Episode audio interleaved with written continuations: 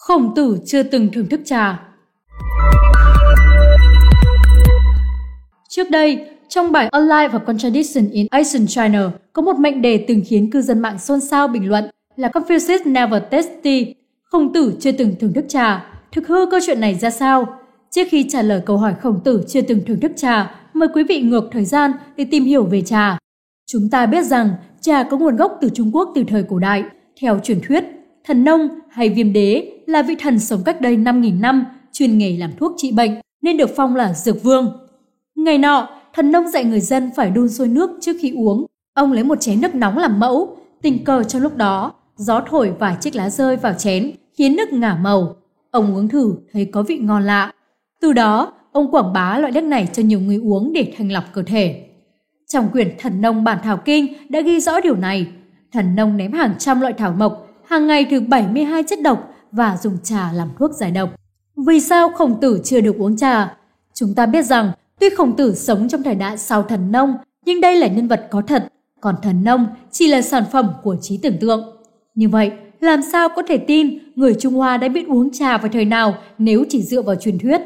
Bây giờ, chúng ta dựa vào văn bản để xem vào thời khổng tử người ta đã biết uống trà chưa? Chúng tôi cho rằng là chưa, bởi vì trong Nhĩ Nhã, một bộ từ điển của Trung Quốc thời cổ đại cho biết có một loại lá được sử dụng vào đời nhà Chu, được gọi là đồ, còn trong kinh thi, đồ là từ dùng để chỉ một loại rau đắng, tức trà ngày nay. Từ thời tiền sử đến thời Xuân Thu, rau đồ được dùng trong các nghi thức tế thần, đến thời tiền Hán. Trà được gọi là giả, người ta mới bắt đầu dùng trà như một loại thuốc hoặc món rau trên bàn ăn. Như vậy đã rõ, sau khi khổng tử chào đời hơn 200 năm, người ta vẫn còn dùng trà làm rau để ăn, thì chắc rằng khổng tử chưa từng nhâm nhi những tách trà nóng. Chúng ta biết rằng đến thời Tam Quốc thì trà được gọi là thiết và minh.